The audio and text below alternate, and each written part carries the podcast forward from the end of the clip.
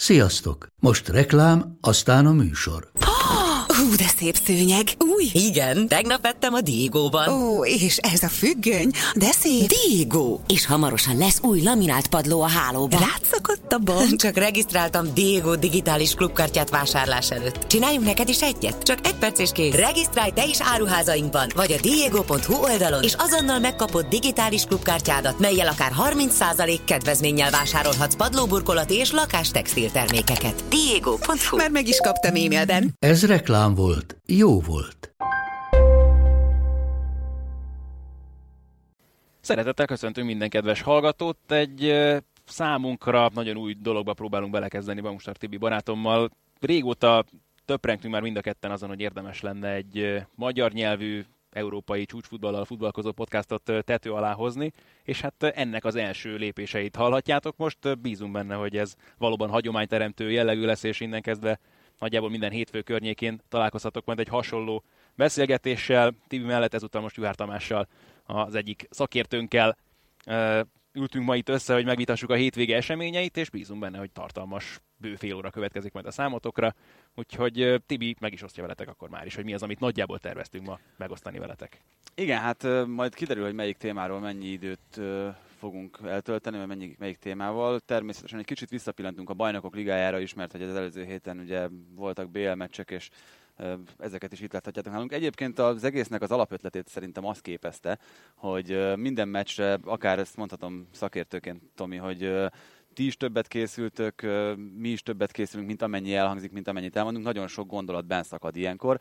És hát szerencsére most a mögöttünk hagyott hétvége is bővelkedett nagyon komoly eseményekben. Elég, hogyha csak egy váratlan eseményt mondok, a Leicester fordítását a Manchester United ellen, vagy éppen a két csúcsrangadót, amit itt láthattatok, a Milán-Juventus meccset szombaton, illetve a vasárnapi Premier League csúcsderbit. Szóval elsősorban ezek lesznek a fő vezérelemek, aztán, hogy innen merre kanyarodunk, az majd, az majd kiderül. Ugye itt az előbb mondtuk, hogy, vagy mondtam azt, hogy nagyon sok gondolat benszakadt közvetítés közben, akkor szerintem kezdjünk is egy friss élménnyel a hétvégi Premier League rangadóval. Ezt te közvetítetted, Ádi, mi volt az, ami benszakadt? Ben Frank Lampardról szerintem nagyon sokat lehetne beszélgetni, de pont most végeztünk a Premier League összefoglalónak az összerakásával, alámondásával legalábbis a magam részével, és ami nekem nagyon furcsa volt, vagy ami nagyon megfogott, az Manuel Pellegrini, hát már-már siránkozós nyilatkozat azzal kapcsolatban, hogy hát megint ny- nagyon olyan volt ez a mérkőzés, mint a Stoke ellen, hogy nagy csapat a kis csapat ellen, az egyik csapat beáll a saját kapuja elé. De ez mu- ilyen murinyos nyilatkozott, tehát én azt mondom, hogy azt mondta, hogy megint nagy csapat a kis csapat ellen játszott. Igen. Tehát ez, ez egy Eleve, Manchester igen, ez mondjuk. Mourinho vonás, de az, hogy egy edző azon siránkozon egy meccs után, hogy az ellenfél milyen taktikát választ, tehát még csak azt sem mondhattuk volna, hogy szétrugták volna a játékosait. Ez milyen uh, színben tüntetik fel akár a saját játékosai előtt is a vezetőedzőt? Én itt ha, ö, hadd köszöntsek mindenkit, hogy meg vagyok tisztálva az első adás kezdő lépéseivel. Hát ez a meccs ö, nekem is ö, nagyon-nagyon furcsa érzésekkel ültem neki, ahogy elkezdtem nézni, hogy mit várhatunk, de, de nagyon nagy újdonságot, megmondom, őszintén nem hozott. Tehát a Chelsea-től azt kaptam, amit, amit abszolút el lehetett várni, és Pellegrininek én is csodálkoztam ezen a kijelentésén, mert, mert ő neki meg főleg erre kellett számítani, de mondjuk a meccs az, az, az kifejezetten egy, az első fél az egy olyan szintű adokapok volt, ami, ami szinte már a rugdalózásnak a, a felső és magas iskolája. Ne, nem volt könnyű, hogy ezt a játékvezető ezt jól kezelje. És azért, bocsánat, az alapvetően azért talán hozzátehetjük, hogy viszont egészen jól kezelte Magdin. A vége, igen, a Mike D jól kezelte, csak, csak látszott, hogy ő így is állt neki. Uh-huh. Tehát mint hogyha ő már erre az egész edzők, Chelsea, Manchester City-re így is készült volna föl. Hát a, a, ahogy elkezdte osztogatni a sárgalapot, mondom, ott elkezdtem pillogni, hogy mikor jön az első piros, amivel, ami jött is, és, és nagyba befolyásolta a meccsmenetét, de, de, de nekem szerintem egy kicsit hamar kezdte el a sárgákat osztogatni. Láttunk volna egyébként volt nélkül a piros lap nélkül? Jó kérdés, lehet, hogy nem. Én nekem az jutott eszembe egyébként közben, hogy itt többször beszéltetek a Premier League összefoglalók meg magazinok kapcsán is, hogy mennyiben változott a Chelsea eszköztára az előző évhez képest, és ugye sokszor elhangzott, hogy van csatárjátéka az előző évhez képest, ami azért talán a legszembetűnőbb, Diego Costa érkezésével még a pontrugásoknál tovább erősödtek, mert hogy fantasztikusan mozog ezeknél a szituációknál, és hát van egy olyan képessége, vagy készsége inkább Diego Kostának, amiről kevesebb szó esett, ez a provokáció, ami, ami rendszeresen jelen van az ő környezetében. Tehát most, ha tetszik, ha nem, ez is egy olyan dolog, amivel a saját csapatának segített most. Én nagyon csodálkoznék, ha ez provokáció lenne. Ez abszolút belülről fakad. I- pont ezen gondolkodtam, hogy amennyire jól provokál, ő annyira jól provokálható. Tehát... Igen, szerintem ő ezt magát adja ezekben az esetekben. Teljes mértékben. És ez az, ami miatt egyébként én kicsit kétkedve figyeltem már az eddigi pályafutását is, azt is, hogy a spanyol válogatottban ilyen komoly szerepet kapott a világbajnokságon, és hogy úgy néz ki, hogy rá is akarnak építeni a későbbiekben. Nagyon furcsa figura, és főleg éles helyzetekben nem tudom, hogy ez mennyire fog majd kijönni. A másik dolog, ami ugye nagyon érdekes vele kapcsolatban, ez a borzasztó sérülékenység. Ugye tavaly is minden forduló előtt már a spanyoloknál is lehetett hallani, hogy valami gond van vele, és ugye megint mondta már José Mourinho a meccs előtt is, hogy hát jó, most játszani fog a hétközben nyilván nem, ugye a BL meccsen sem kapott lehetőséget, szóval azért egy futbalistának ez alaposan rányomhatja a pályafutására bélyegét. Nem tudom, hogy ez mennyire abból fakad, hogy mennyire volt kizsigerelve az utóbbi időben, vagy ez, ez genetikai nála. Hm, hamar meg fogjuk tudni, mert az biztos, hogy José Mourinho-nál, hogyha ő letette mellette a voksát, akkor nagyon sok meccset fog játszani. Azt megsérülte nem lehet vállalni. Tehát ő neki, José Mourinho tudjuk mekkora taktikus, ő nem fogja azt bevállalni, amit mondjuk Diego Simeone bevállalt vele kapcsolatban, hogy 8 perce beteszi, és utána le kell Igen. cserélni. Úgyhogy ez hamar ki fog derülni, hogy ez most egy múló probléma, vagy annál egy kicsit mélyebb eredetű? Ez azért nagyon érdekes, mert ígértünk ugye egy kis BL-t is, és a Manchester City kapcsán ez bőven ide kapcsolható, ha a Manchester United és a Milán kapcsán már, már nem is, hogy ugye itt Diego Costa esete akkor jutott még eszembe, amikor készültem a Bayern Münchenre, olvastam egy cikket arról, hogy Bastian Schweinsteiger az elmúlt két-három évet a saját elmondása szerint is sérülten játszotta végig. Tehát ez a cikk ez még azt is kétségbe vonta, hogy Schweinsteiger tud azon a szinten teljesíteni a felépülése után, mint, mint ahogyan teljesített korábban. Azzal, hogy a világbajnoki címet megszerezte, állítólag azt mondta, hogy na oké, akkor most itt megállunk, elég, nem fogok többet beinjekciózva játszani, most kuráljanak ki, amennyire lehet, megvárom a felépülési időt, és legközelebb akkor lépek pályára, amikor, amikor minden rendben van. Tehát ez a szitu állhat elő akár Diego Costa esetében is, ugye? És hogyha már itt a BL-t említettem, ott ugye Drogba kezdett helyette, tehát a pihentetési lehetősége megvan Murinyónak. Kicsit más, hogy tehát a, pont ebben az ö, konkrét eset kapcsán szerintem a Chelsea nem jót húzott ezzel, hogy most ők nem nyertek, mert ugye tavaly is mi volt az őszi idényben, ők kikaptak otthon a Bázeltől, és utána egész hat meccset végig kellett zakatolniuk. Most is, hogy hogy most ö, otthon döntetlent játszottak, én azt gondolom, hogy ezzel megint botlottak egyet, és majd megint el kell kezdeni az összes meccsre felkészülni. Tehát lehet, hogy most amennyit nyert vele, hogy pihentette Diego Costát, lehet, hogy a, a nagyobb terhel... Hát jó, de ez nem kis újból kirázandó dolog hát a ezt Chelsea számára. Hát ezt Igen, gondoltuk. Ezt, ez... Pont ezt akartam, hogy tényleg ezt gondoltuk korábban is, meg azért látva ezt a szlovéniai döntetlent, jó, nyilván azért látatlanba is egy kicsit a Sporting felé helyezhetjük a Chelsea-t, és lehet, hogy a sálkét is. Nem biztos, hogy olyan egyszerű lesz ez. Meglátjuk egyelőre, viszont ami biztos, hogy mind a négy csapat egy ponttal és egy rugott góllal áll, meg egy kapottal, úgyhogy az első körből sok komoly tapasztalatot talán ott még náluk korai lenne levonni. Az nem lesz kétség, hogy most a Chelsea simán tovább fog menni. Tehát azt elmondhatjuk, hogy simán tovább fog menni, csak azt, hogy mikorra éri el azt a kellő pontszámot, meg a, amennyihoz ehhez kell azért abban neki jobban kell tak, ö, sakkozni, hogy, hogy tényleg ki tudjon pihentetni akár már az ötödik, hatodik fordulóban játékosokat. Viszont ha már itt a Bayern Manchester City kapcsán egy kicsit a Cityről is beszélhetünk, akkor szerintem azt mindenképpen érdemes itt elmondani, hogy Pellegrini, aki panaszkodott a Chelsea ellen a visszaállt csapatra, én nagyon ritkán láttam őket ennyire mélyen focizni, mint ahogy a Bayern ellen. Tehát az, hogy, az, hogy Nasri gyakorlatilag a saját térfelének a közepéről indul a, a meccs nagy részében, az azért igencsak szokatlan. Pellegrini-re nézve és a City-re nézve is. Még a Mancini időkben sem mindig láttunk ilyet. Érdekes volt két olyan német-angol párharcot, sőt, hát aztán láttuk az Evertont is, de láttuk a Dortmund Arsenalt, láttuk a Bayern Manchester City-t, a bajnokok ligája, ami azért itt mértékadó, hogy azért nem volt túl jó a angol szereplése, sőt, ha inkább úgy mondanám, hogy rossz volt. Úgyhogy, és a City-t nézed, akkor igen, ők, ők nem akartak itt semmifélét elkapotni, ha bár azt mondták, hogy egy bónuszmeccset játszanak az első fordulón a Bayern ellen Münchenbe, és ebből ők majd megmutatják, hogy mit épültek. Na ebből ők annyit akartak épülni, hogy egy 0-0-t le, lehozni ami nem jött össze, és szerintem sokkal rosszabbul jöttek ki száj. Tehát, hogyha úgy mennek neki, hogy játszanak egy jó meccset, és úgy maradnak pont nélkül, abból jobb, sokkal jobban jöttek volna ki, mint most, és így, így eléggé döcögőssé vált megint az útjuk. És igazából azért, hogyha csak a BL-re koncentrálunk, az angol csapatoknak az első fordulója az nem, hogy kétséges értékű, hanem igen, csak negatív előjelű szerintem. Ugye az Arsenal is nagyon sima vereséget szenvedett a Dortmund ellen, de tényleg egy olyan meccsen, Egyébként nagyon hasonlított a két csapatnak a tavalyi Dortmundi meccsére, ahol szintén ugyanez volt a képlet a meccsen, végig támadott a Dortmund, és egy hihetetlenül bemákolt góllal nyert az Arsenal. Most gyakorlatilag esélyük nem volt a gólszerzésre az egész meccsen, és úgy ment rá rajtuk a Dortmund pillanatokon belül, gyakorlatilag minden egyes támadásával, hogy ez valami egészen elképesztő volt, mint hogy nem is ugyanazt a szintet képviselték volna. Nagy mázli volt szerintem Arzé Wengerék számára, hogy ezt megúzták kettővel. Igen, és ö, ha már, mindenképpen azért válaszoljál, Tomi, vagy reagáljál, de ha már uh, itt szóba kerültek ezek, hogy, hogy hogyan kaptak ki az angol csapatok, és itt a taktikáról is beszéltünk már, azért arra mindenképpen térjünk ki még az előző téma kapcsán, hogy el tudod magyarázni, hogy van élő ember, aki Guardiolán kívül el tudja magyarázni ezt a két szélsővédős szisztémát, hogy ezzel most mi a végcél a Bayernnél?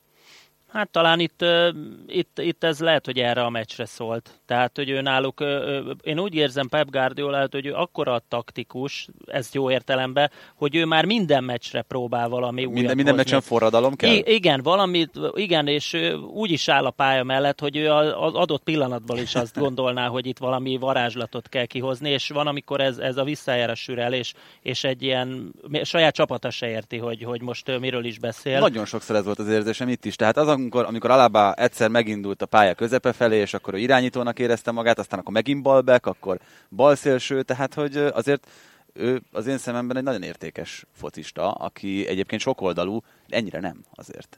Igen, és hogyha azt veszed mellé, hogy a Filip Lám is ott volt ezen a hasonló poszton, és, és most akkor hogy is osztják el a területet, mm, addig, amíg jönnek az eredmények, most oké, okay, mondhatjuk a, a tavalyi elődöntőt a, a Real Madrid ellen, de de én azt gondolom, hogy, hogy még azért előre felé mutat, és, és valahol ő egy, egy olyan szintű forradalmár, ami, aki gondolom, saját, ezt, ezt szerintem ő nem is úgy gondolja, hogy ezt na most leül, és, és na most újítok, hanem belülről fakad az, hogy ő mindig újítást találjon ki. De én szerintem ez, ez, ez, már Barcelona is látható volt nála, amikor tényleg volt hogy egyik héten három védővel játszott a csapata, a másikon négyel, akkor a középpályásait, hogy hogyan tette fel, hogy Messi akkor kitalált, hogy akkor középcsatár lesz belőle. Az egyébként nem volt egy annyira rossz így ötlet. Van, így van, abszolút abszolút. Tehát nem csak, hogy tényleg ö, ö, van benne és ez valószínűleg valahol egyébként egy kicsit nála ilyen önkifejezési dolog is, hogy ő úgy érzi, hogy neki időről időre meg kell újít, újulnia. Biztos vagyok benne, hogy ez valami hasonló. Jó, de hát egyébként ezt mondják. Csatár a... nélkül, akkor két csatárral. Csak középpályás, akkor... hogy mondta, hogy ez a vágyálma, hogy egyszer 11 középpályás küldjön fel a pályára.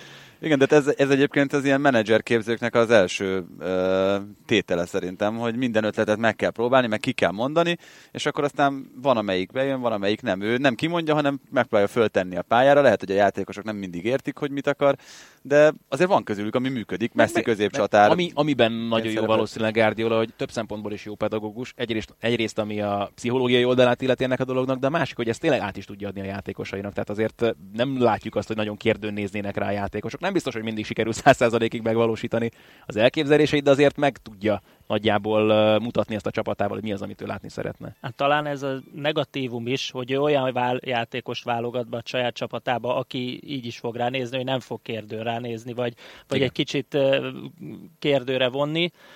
Hm, te melyik út vezet? Azért ismerünk olyan, itt a szerkesztőségben olyan Bayern München fant, aki azért nincs elájulva ettől a nagy forradalmi újításoktól, Meg tehát azért megosztó azért. Ezzel, Igen, én is azt gondolom, hogy hallott, tehát azért ezzel, hogy hogy nagyon magason volt a léc Heinkes után, és utána jöttek a forradalmi elképzelések, azért alapjába véve egy, egy bajnoki cím az, az, az kötelező a Bayern Münchennek, és hogy on, onnan most az hogy éri el, az már azért a, a szép művészeti kategória, és az sokan megkérdőjelezik, hogy most akkor... Volt-e értelme szétrancsírozni azt, amit Henkes csinált? Igen, tehát itt ugye pont az előbb már szó volt Schweinsteigerről a sérülései kapcsán. Szerintem Schweinsteiger az a focista, aki mindent megteljesít, amit egy bajor vagy egy német szurkoló szeret. Sok még sör kinézetre tiszik, is. sok sör tiszik. Lehet, hogy az abban is jó, de még kinézetre is egyébként olyan. És ugye pont ezt mondják, hogy, hogy éppen ezért nem tökéletesen ő a központja a Guardiolának az alapelképzeléseinek. Bár nagyon fontos szerepet játszik nála is, amikor éppen egészséges, de hogy Mick Heinkesnél azért egyértelműen ráépült a csapat, most azért ez nem mondható már el. Igen, mert Guardiola ugye a csapatot helyezi előtérbe, és az egyént próbálja mint olyan kivonni ebből az egész történetből. És az egy mindenkiért elvérvényesül, vagy egy mindenkiért mindenki egyért, szóval ez is benne lehet ebben a dologban. Meg hát azért azt se felejtsük, hogy ez uh, Schweinsteiger is azért nem azt mondom, hogy nyugdíjas korú, de azért már nem a... Elhasznált focista kategóriába tartozik szerintem, tehát még a kor ellenére. De ha, ha már itt a forradalmi taktikai újításoknál tartottunk, azt beszéltük Ádival, hogy mindenképpen érdemes lesz szóba hozni, főleg Angliában van ennek most érdekes forradalma ennek a háromvédős rendszernek, és kettő komoly próbálkozás volt ezzel, most mind a kettő úgy tűnik, hogy dugába dől. Ugye a Manchester Unitednél Fánhál visszaállt a négyvédőre, még hogyha ez sem működik, akkor is ez most már úgy tűnik, hogy, hogy egyelőre dobta ezt az elképzelést.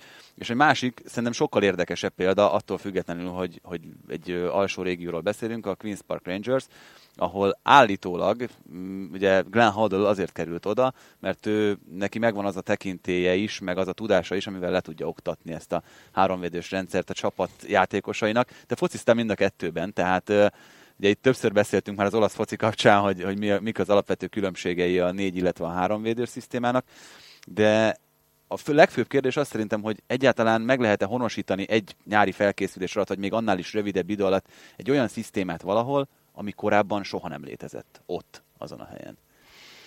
Hú, ez azért így, meg képileg ezt jobban lehet, hosszú távon meg lehet ezt, ezt csinálni, de, de a háromvédős rendszer azon kívül, hogy há, az a három védőnek kőkeményen tudnia kell úgy, hogy mi, tényleg ne is nézzen hátra, hogy tudja, hogy mit játszik a másik kettő, de ahhoz a, a futód, a, a védekező középpályásod hogy tolódik, az olyan szinten kell, hogy gördülékeny legyen, hogy nem úgy a labdának van, e ahol van a labda, abból tudsz minden pozíciót, hogy hova kell állnod, de labda nélkül is tudnod kell, hogy mi hol helyezkedik Jó, el. De, bocs, Tomi, de, de akkor két védő van hátul, akkor sem lehet nagyon nagy a távolság a két ember között. Hát nem? Tehát akkor függ... is össze vagytok kötve. De hát ez megint az ellenfél. Tehát a labdarúgás az azért gyönyörű sportág, mert azt az ellenfélhez kell neked igazítani. Tehát ahhoz, hogy neked a három védőd jól működjön, például itt volt a Milán Juventus eset, tehát egy három csatár ellen lehet három védővel játszani, csak aztán ne csodálkozz, hogyha, hogyha nagy baj történik. Tehát akkor valamit leagálni kell, elgondolni, elgondolhatsz bármiféle szisztémát, de azt azért az ellenfél és a saját játékosaid, és te kiadtál egyet, láttam a Liver West Ham Liverpool meccset, tehát ott az a tökéletes jelleg, jellege volt a, a meccsnek, amikor Lovren és Sakho összefejelt, és Lovren lemaradt a földön. Na az a tipikus esete, hogy Sakho három védős rendszerben ő ott nem állhat és ebből látszik, hogy amikor már három védőd van, akkor túlvállalod magad, és nem tudod, hogy a másiknak melyik a területe, ilyenkor jön az, hogy na akkor dől minden, és összevisszaság lesz a pályán. Akkor erre csatlakoznék rá egy kicsit ezzel a Liverpool West Ham mérkőzéssel kapcsolatban, mert ugye azt szokták sokszor mondani, hogy ez a háromvédős szisztéma azért sem nagyon tudott sokáig élni mostanában, mert ugye ez az egycsatáros játék terjedt el, amivel szemben igazából három középhátvédet fenntartani a pályán nem biztos, hogy érdemes. Itt hasonló volt a helyzet a West Hamnél, de az volt nagyon feltűnő a mérkőzés elején, hogy hatalmas nyomást gyakorolt a West Ham a Liverpoolra. Gyakorlatilag már a saját 16-osok előtt támadták le a Liverpooli játékosokat, és sokszor még a felező vonalig sem tudták gyakorlatilag kihozni a labdát, és én ezt gondoltam, hát aztán a jó ég tudja persze, hogy mi volt Rogers gondolatainak a hátterében, hogy azért akar még egy játékost oda hátrahozni, hogy ebben tudja egyáltalán segíteni, hogy egyáltalán a térfelükről ki tudják hozni a labdát, mert mint hogyha ott sem nagyon jutott volna már el a két középhátvéd között sem a labda sokszor egymáshoz. Lehet ilyesmi a hátterében ennek? Hát akkor, akkor nem hiszem, hogy Szákó jött volna be, hogyha akkor a támadásépítést kell forszírozni. Szerintem pont ezért, hogy több játékossal legyen följebb, hogy, hogy hamarabb át tudják tenni az egyik helyről. Tehát hamarabb tudjanak támadást építeni, és, és reagált is a West Ham játékára de, de, de nem nézett jó ki. Tehát az a három védő, az tipikusan megmutatta azt, hogy mi a probléma azzal, ha, ha csak úgy adhok jelleggel. adhok jelleggel beküldesz három játékost, hogy na akkor játsza ezt le ezt a meccset a három védős rendszerben, akkor jön az, hogy, hogy, hogy nem érted meg az egyiknek, meg a másiknak a mozgását, akkor, akkor abból nem lesz jó. Igen, egyébként pont most a napokban olvastam egy hosszabb Cruyff interjút, és ő mondta nem a háromvédős rendszerrel kapcsolatban, hanem a játékosok taktikai képzésével kapcsolatban, hogy nagyon érdekes, hogy az Ajax akadémiája szerinte attól tud ennyire sikeres lenni, hogy ott ugyanúgy a golfot hozta hasonlatnak, hogy a golfban minden egyes ütéshez külön edzője van egy profi játékosnak, míg egy labdarúgó csapatnál ugye arról beszél az ember, meg arról gondolkozik, hogy egy 25-ös keretnek egy edzője van, akinek a taktikai elképzeléséhez valamilyen szinten igazodni kell. De itt azt mondja, hogy az Ajaxnál azért sikeresek, mert a klubnak a korábbi játékosait, akik specialistái voltak bizonyos szituációknak, azok ott vannak, és hogyha az egyik gyerek egy méterrel arrébb áll a védekezésben, mint ahol kellene, akkor oda megy Japstám, és azt mondja, hogy kisfiam, te akkor helyezkedjél balra fél méterrel, középpályán ugyanez Ronald de Boer vagy Wim Jong, ott vannak minden, minden nap, minden edzésen, és, és 12-13 éves kortól már megkezdődik az a fajta képzése egyénileg a játékosoknak, amire máshol nem fektetnek ekkora hangsúlyt. Tehát, hogy ez, ez ezen múlik, mert ugye itt arról beszélünk, hogy meg akarnak honosítani valahol egy olyan szisztémát, a, te is mondod itt a Liverpoolnál, hogy kicsit esetlegesen jön be, tehát, hogy kellenek-e ilyen gyökerek, vagy azért felnőttként ezt el lehet sajátítani lényegében egyik napról a másikra? Attól függ hol. Tehát bizonyos szintig felnőttként is tudsz aklimatizálódni, de hogyha olyan szinten vagy állandóan terhelve, akkor rá is vagy kényszerítve, hogy, hogy fejleszd is magad, meg az a befogadó készség, hogy kitől kapod, és a, a oda-vissza... Ehhez kellett volna hodl elvileg, nem? Tehát, hogy... Hát ezen én nagyon csodálkozom. Pont tehát, ezt akartam én is mondani, hogy, hogy azért... Azért igazolunk tehát egy felnőtt csapathoz, hogy ő jobban... Ez, szerintem ezzel, ezzel Rednep saját magát égette. E, hogyha ez tényleg így van. Hát nagyon nem kellett. E, még egy dolgot ezt tegyünk hozzá, mert ugye tehát azért is csodálkoznék ezen a dolgon, huddle kapcsolatban, mert aztán az ő időszakában egyáltalán nem volt ez jellemző Angliában, szerintem hogy Franciaországban sem nagyon játszott ilyen szisztémában. De azt mondják, hogy ő, ő tudja ezt, Lehet. tehát ez volt a, ez volt a hivatalos nem, Ebből írta több szempontból is, dolgozatát? több szempontból is nagyon furcsa Sose használtad, de írt róla. De ugye amíg Fanhal esetében mondjuk nagyjából meg tudjuk érteni, hogy honnan származik neki az a fixációja a három rendszerrel, hogy ezt még Manchesterben is be akarta vezetni egy erre teljesen alkalmatlan de... kerettel szerintem, addig Rednepnél az ég a te világon semmi értelme nem volt ennek a dolognak. Szerintem nézte a vébet, de jó, te ilyet csináltuk már itt. Hát figyelj, próbáljuk ki, mi lesz belőle, ez lett. Jó, de Ádi, a Fánhál sem volt soha sikeres ezzel a háromvédős rendszerrel klubcsapatoknál. Mm, bocsánat, az az Ajax, amikor a bajnokok ligájában megnyerte, akkor sem ez a háromvédős rendszer volt a jellemző, de Fanhal használt egyébként abban az időszakban, és ő, neki egyébként van uh, régóta egy ilyen beidegződés, amit több helyen olvastam ezt, hogy nagyon-nagyon szereti ezt a háromvédős rendszert, és most egy olyan időszakban tudta ezt előrántani, amikor viszonylag hatékonyan működött a világbajnokságon. Én nem, én nem emlékszem erre, hogy mármint, hogy ő neki húzamosabb ideig bármelyik sikeres klubcsapata, beszéltünk itt a Bayern Utána később biztos, hogy nem. Ajaxról. Én nagyon gyerek voltam akkor, amikor az Ajax nyerte 95-ben azt a bizonyos bajnokok ligája címet. Kb. a döntőt láttam abból a szezonból. Azt mondják, hogy Fanhálnak abban az időszakában azért elég gyakran használt ezt a háromvédős szisztémát. Hát én ott is arra emlékszem, hogy blindék. Négy, Így van, négyen, Detto, négyen ugyanez, vonalban a döntőben biztos, hogy én ilyen védekeznek. Lehet, nem tudom. Csak azért csodálkozom, hogy igen, a sikerhez akart visszanyúlni, de hát nem, nem lett belőle siker. Nem, ott nem, is erőltetett. Én is azt gondolom, hogy, hogy megint, hogy, hogy húzzunk, és szerintem azt mondhatjuk, hogy a, a, a holland válogatottnak ez bejött. Tehát, hogy ő neki, ő azt gondolom, ő bejött valahol, akkor na most hozok valami újat, és megmutatom Angliának. Én is akkor... forradalmár leszek? Szerintem ő belőle azért ki tudjuk nézni, Igen. hogy ő a saját feje után megy, és, és járja a saját útját. Szerint azért ez, ez az utolsó pár hét azt mutatja, hogy azért tud ettől eltek. Igen. Nem, bocsánat, ugye még egy dolog azért hozzátartozik ez a háromvédős dologhoz, hogy ezt is a kényszer szülte, egy saját elmondása szerint is, hogy abból fakadt ez az egész dolog, hogy elveszítette Kevin Strootman a világbajnokság előtt, és tudni lehetett ö, már hónapokkal ugye a VB előtt, hogy őt nem fogja tudni használni, és alapjaiban rázta meg ezőt, hiszen nagyon fontos szerepet szánt volna neki az ő játékában. Igen. Elkép, elképzelhető egyébként, nem véletlen, hogy ennyire ragaszkodik a Unitednél is Strootmanhoz bár hát most már lassan tényleg nem fogom tudni, hogy hova, hova illeszti Meg hogy van ez az egészen elképesztő pénzösszeg, amit elköltenek. Igen, ez egy, ez egy nagyon érdekes, ezt akartam is kérdezni tőletek, hogy gondolom, hogy formáltatok alapvéleményt magatokban erről a Financial Fair Play-ről. Tehát ugye pont most lehetett olvasni azt, hogy a Manchester United akármit csinál, hogyha a feje tetejére áll, sem tud annyi bevételt elkönyvelni ebben a, ebben a naptári évben, hogy kibújjon a Financial Fair Play szabályai alól, és hogyha a jelenlegi szabályozás marad érvényben, egyébként október közepén lesz majd egy konferencia, mint, amin ezt átértékelik ezt a dolgot, akkor ha kiharcolja az európai kupa szereplés, sem indulhatna el. Tehát, hogy e, azért, azért kérdezem, hogy nektek alapvetően mi a véleményetek róla, nekem megvan egyébként, hm. elég negatív, de, de, de ti mit gondoltak erről? José mondott most egy nagyon érdekeset pont a City meccs előtt, faggatták természetesen erről, ebben a kérdéskörben is. Nyilván azért a Chelsea is valamilyen szinten érintett ebben a dologban, sokat vizslatták ugye mostanában az ők keretét abból a szempontból, hogy több játékosuk van kölcsönadva, mint ahány játszat ugye a Premier League-ben hivatalosan nevezve felnőtt játékosként.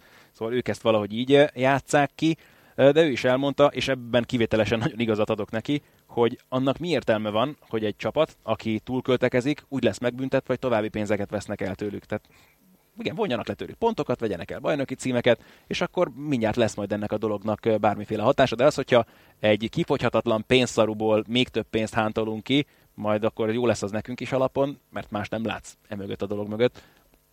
Jó, de az jobb, hogy létrehozunk egy hibernált klubot az Egyesült Államokban, és onnan adunk kölcsönjátékosokat a, a fő klubnak. Tehát hogy most itt arról beszélünk, hogy, hogy hallottam egy olyan lehetőséget, hogy hogyan lehet kijátszani. Tehát, hogy itt akkor ö, tényleg erről szól ez a történet. Tehát Falcao kölcsönadása egyértelműen erről szól. De, de hát most már tényleg a kiskapuk százáit látjuk, hogy hogyan lehet ez alól kibújni, az Etihad szerződés. Szóval, szóval van ennek értelme így? Hát nem tudom, én sem, de szerintem ezt mi nem is látjuk át. Tehát, hogy ami, ami fönt, amit csak látunk a képernyőn, az, az, a, az a lényeges, hogy aztán, aztán ezt, ez, ez hogy van tálalva, az, az nekem, nekem se volt ez szimpatikus, hogy ott volt Fánhál, tudtuk májusban, hogy ő lesz a Manchester United edzője. Volt, oké, okay, hogy ott volt a VB, és volt ideje más csinálni, de az emberei dolgoztak azon, hogy a Manchester United épüljön, és aztán az utolsó hetén, augusztusban meg egy teljesen új csapat épül. Nekem csak ez szűrődik le ebből az egész fair play, meg pénzügyi, meg financial történetből, hogy, hogy meg lehet így, hogy belenyúlok a kasszába, és akkor egy hét alatt újra csinálok egy csapatot. Ennek ugyan nem szép a, a, a, a menete, de, de valahol láttunk egy csapatot, a Manchester City-t, aki mondjuk nem egy hét alatt, hanem egy-két év alatt épült így, azért a Chelsea se mondhat senkit másra, mert azért őnek is a 2000-es évek közepei így indult el az abramovics hogy ő is azért magához szívott játékosokat, és, és onnan fejlesztette föl egy óriási pénz mozgással, tehát a Paris Saint-Germainről beszéljünk, de valahol a pályán fognak eldőlni a dolgok, tehát pont ez, hogy van egy lépés, és utána jön az ellenlépés, tehát mindenkire, és, és, és aki, aki a pénzügyileg beletesz, az úgyis azt fogja nézni, hogy a csapata jobb legyen, hogy aztán mit mondanak erre platinék, vagy a pénzügyi fair play, az egy másik lépés. Nekem az egyébként erről a teóriám, hogy az igazán nagy csapatoknak, akik konzerválni szeretnék ezt a jelenlegi állapotot, azoknak fájt az, hogy az elmúlt öt évben mondjuk, hogyha egy ilyen tágabb időintervallumra tekintünk vissza, tudott kettő csapat a, a világ top csapatai közé kerülni, én itt a Paris saint és a Manchester City-re gondolok, és ezt akarták egyszerűen megfékezni, hogy ne legyen még további, további mit tudom én, négy vagy öt csapat. A másik része az pedig az, hogy most nagyon demagóg leszek, de azt mondom, hogy az a milliárdos, aki a focira költ, még mindig nagyon sokkal nagyobb szívességet tesz a világnak, mint hogyha egy afrikai polgárháborút támogatna, ami egyébként ugye nem egyedülálló dolog, tehát hogy azért tudunk olyanokról, akik inkább ebben látják az üzletet. Szóval mondjuk hát, nekik Ha már felmerült ez a gondolatkör, azért ugye a Juventusnál volt ilyen tulajdonosi körbeli érdeklődő annak idején, és ha már szóba került a Juventus, akkor ugye azért nem menjünk el természetesen az olaszok hétvégi rangadója mellett, amely azt hozta, amit várni lehetett? Hát szerintem azt. Tehát én azt gondolom, hogy most először jött ki ez teljesen nyilvánvalóan Allegri szerepvállalása óta, hogy, hogy ez, a, ez a Juventus egyelőre szerintem bővült és erősödött az ő érkezésével, mert tud egy olyan erőfutballt játszani, ami persze Pirlo hiányának is köszönhető, amit nem nagyon láttunk Conte ideje alatt, tehát itt most azért a Fifika meg a taktika egy kicsit háttérbe volt szorítva. A 70. percre a, már nem a száján meg az orlukán vette a levegőt egyetlen Milán játékos sem, talán De Jong volt az egyetlen, aki igen.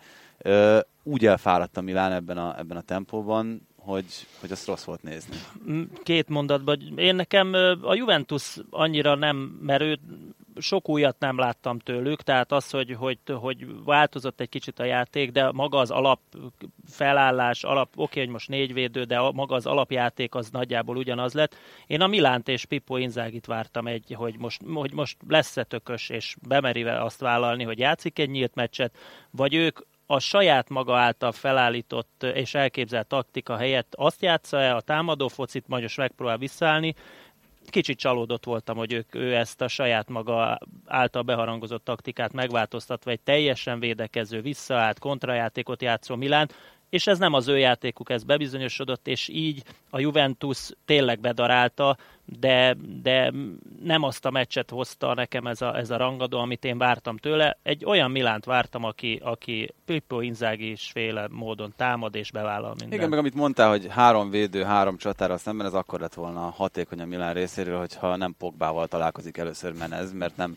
nem 80 méterre a saját kapujától indul, akkor, akkor elképzelhető, hogy mondjuk egy az egyben egy kicsit könnyebb lett volna ezt feltörni. Igen, és hát láttuk, hogy, hogy, ott, hogy, hogy az alázatban a Milán az nagyon jót hozott meg Pippo Inzaghi. Tehát láttuk Hondát, El Saravit ismerjük már a, a BL-ben a Barcelona ellen, akár ő szerel a saját gólvonalán is, tehát ő egy csapatjátékos, de ebből nem lesz kontra. Ha a saját ötösödön vagy a csatárodna, akkor onnan nem tudsz fölérni kontrával. Az, az nincs az a, az a gyorsaság, nincs, nincs az az erő, amit mondasz is, és a 70. percben talán még a hit is egy kicsit visszaszorult. Tehát egy San a Milántól én nem ezt várnám, akkor legyen a, a úgy épüljön a Milán, hogy egy San ők, ők győzelemre és, és, és támadó focira játszanak. Erre a mondatra tudnék szerintem tökéletesen csatlakozni, ha már ugye a Financial Fair Play-t is feszegettük, hát nem emiatt van megkötve ugye mostanában uh, Galliani keze, ami az átigazolási piacot illeti, és hát uh, ha akarom azt mondom, hogy nagyon ügyesen megfogta a jó lehetőségeket sok idézéles vásárlásnál, ha azt akarom mondani, akkor idézőjelben a kukából válogatott,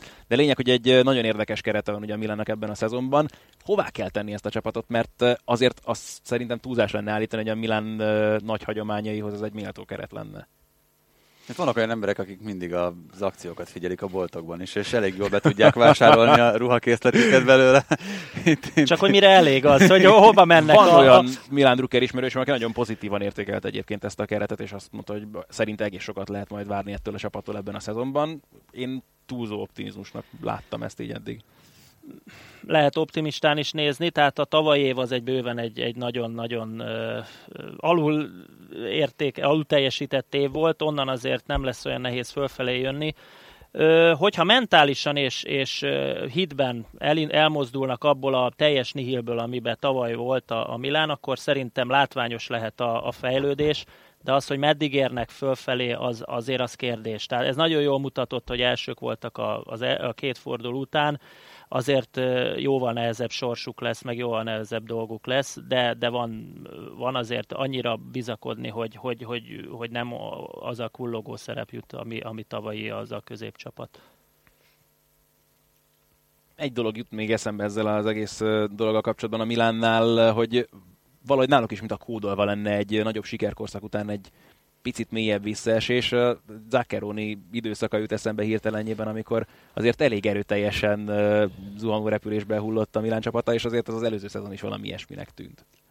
Szegény, szegény Zaccheronit a Juventusnál is egy abszolút a mélyrepülés, most felhozod a Milánnál is. De, de, nem feltétlenül az ő személyre Nem, nem, de, hogy ez milyen érdekes, de, hogy de, a Zaccheroni az egy ilyen nagyon, nagyon negatív... De ez a Milán figurája. Hát ez a, nem is tudom, a klub felépítésében, vagy az őket körülvevő légkörben? Hát abban a, abban a büdzsében megazdálkodik, ami nem szerintem tökéletesen kódolva van. Igen, ez most már itt, itt most ö, régen, amikor még a 90-es évek közepe, ott két-három játékoson nagyon sok múlta, hogy, hogy kit igazoltál. Most már 10-12 játékost kell ahhoz igazolnod, hogy egy oda tudjál érni, ami most már jó csapatoknak megvan akár 20 is belőle, és ahhoz, hogy utolérd magad, hogyha egyet ilyen elbicsaklasz, egy ilyen büdzsé évet kihagysz, vagy kettőt, hármat, az úgy néz ki az olaszoknál, az nagyon sokáig húzza. Igen, és még, még egy dologra szerintem azért érdemes felhívni a figyelmet, hogy itt az ilyen akciós meg, meg outlet árunak az is az egyik jellemző, hogy valami hibája van és itt nem ritkán azért az, az ilyen játékosoknál, hogyha már ennél a hasonlatnál maradunk, pont azért tudja olcsóbban vagy kedvezőbben megszerezni a Milán ezeket az egyébként jó nevű, de levitézlet vagy levitézlőben lévő játékosokat, mert sérülékenyebbek, mentálisan nincsenek azon a szinten, tehát mondjuk itt sokkal könnyebben elképzelhető egy hullámvölgy, amiből nehéz lesz kikapaszkodni a szezon közben a Milánnál. Én ilyen szempontból sokkal borulátóbb vagyok, mert, mert azt gondolom, hogy lehetnek időszakai a szezonnak, amikor jól kijön a lépés, meg látszik, hogy Menez jó fogás volt, akár még Fernando Torres is lehet az, de nagyon nehéz elképzelni, hogy ezek a játékosok hosszú ideig kiegyensúlyozottan tudnak teljesíteni. De én, én ezután a Tibi mondat után azért pozitív kicsengést szeretnék a végére. Berlusconi azt mondta, hogy három év múlva végigverik egész Európát, úgyhogy én azt gondolom, hogy van itt jövőkép. Hát kíváncsian várjuk, igen. Meg ennek a podcastnak a folytatását is. Én remélem, hogy élveztétek azt, amit itt nagyjából meg tudtunk veletek osztani ebben az elmúlt bő fél órában. Nem mondom azt, hogy nem marad bennünk még, de hát remélem, hogy ez azt is jelenti, hogy a jövő héten is tartalmasan meg tudunk tölteni legalább ennyi időt. Ugyanígy veletek, tartsatok velünk, akkor is köszönjük a bizalmatokat a viszont hallásra. A viszont hallásra. Sziasztok, viszont hallásra.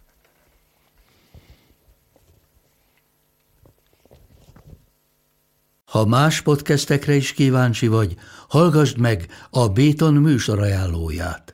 El tudod képzelni, hogy a podcastet, amit éppen most hallgattál, fél év múlva már a mesterséges intelligencia generálja? Mi sem. De ha érdekel, eljötte már a gépek lázadása. Hallgass bele az Embertelen podcastbe. Orsós Lajos vagyok, a műsor házigazdája. Egyelőre még élőben. Egyelőre. Fedezzük fel együtt, hogyan ismerkedik, randizik, mesél és vitatkozik Betty és Péter, két teljesen mesterséges intelligencia. Lajos, a podcast címét mond még egyszer, Léci. Oké. Okay. Embertelen podcast. Ez a műsor a Béton közösség tagja.